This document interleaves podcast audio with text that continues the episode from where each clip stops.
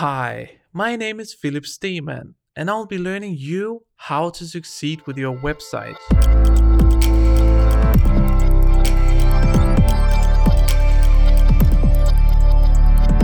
In my last episode here on the podcast, I was talking about the 11 steps I go through for each one of my blog posts to make sure they are ranking. In the next couple of episodes, I will dive into each one of these 11 steps.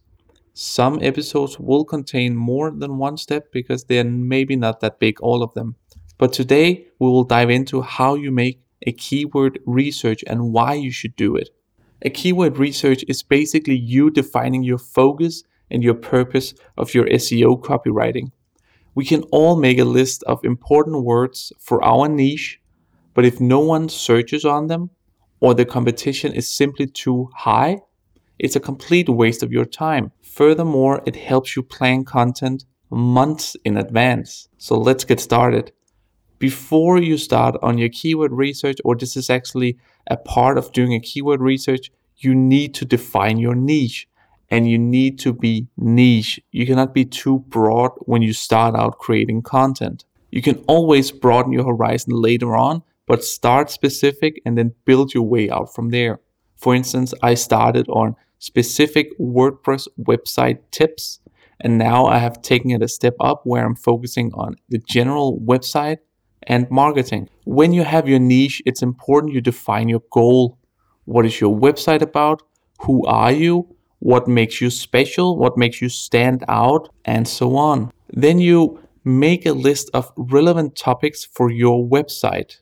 It can be anything. Basically, put down everything that you can come to mind. Based on this list, you now need to pick out keywords.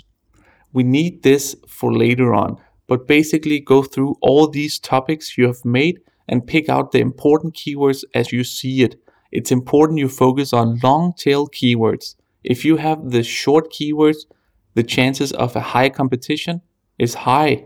And we do not want to start out on those keywords. We want to focus on the long tail keywords because that's where our opportunities lay. Now, when you have all of your keywords, you need to run them through a tool. I personally use biq.cloud. It's not free, but I can recommend it. You can also use a tool like SEMrush. If you want a free tool, you can use Google Keyword Planner to define difficulty and search volume because this is what it's about. When you have a list of all the long tail keywords that you need to focus on, we need to figure out where the opportunities lay. Of course, you can focus on the difficult keywords, but that's not where you should start. You need to start where we have a low competition and a high search volume because that's where the opportunities lay for you to get started. Now your list is boiled down to even less and now it's important we study the search intent. I've made a episode about this. You can go back and listen to search intent where I really go into depth. But basically, you need to make sure that your search intent is not transactional, unless, of course, you're selling something. I usually go for the informational intent because I want to answer questions that my visitors and readers have. When you have defined the search intent, you can also use tools like biq.cloud or SEMrush to define the search intent. This is an important step. When you have done this, you now have the list that you can focus on and you know what content you need to write for each long tail keyword. But we're not done here. Furthermore than all of these steps I have mentioned here, you need to make a list of your competitors for multiple reasons. Your competitors shows you what they are focusing on. They shows you what they find important and you can measure yourself up against them. So, of course, you can measure yourself up against them in terms of ranking positions and so on.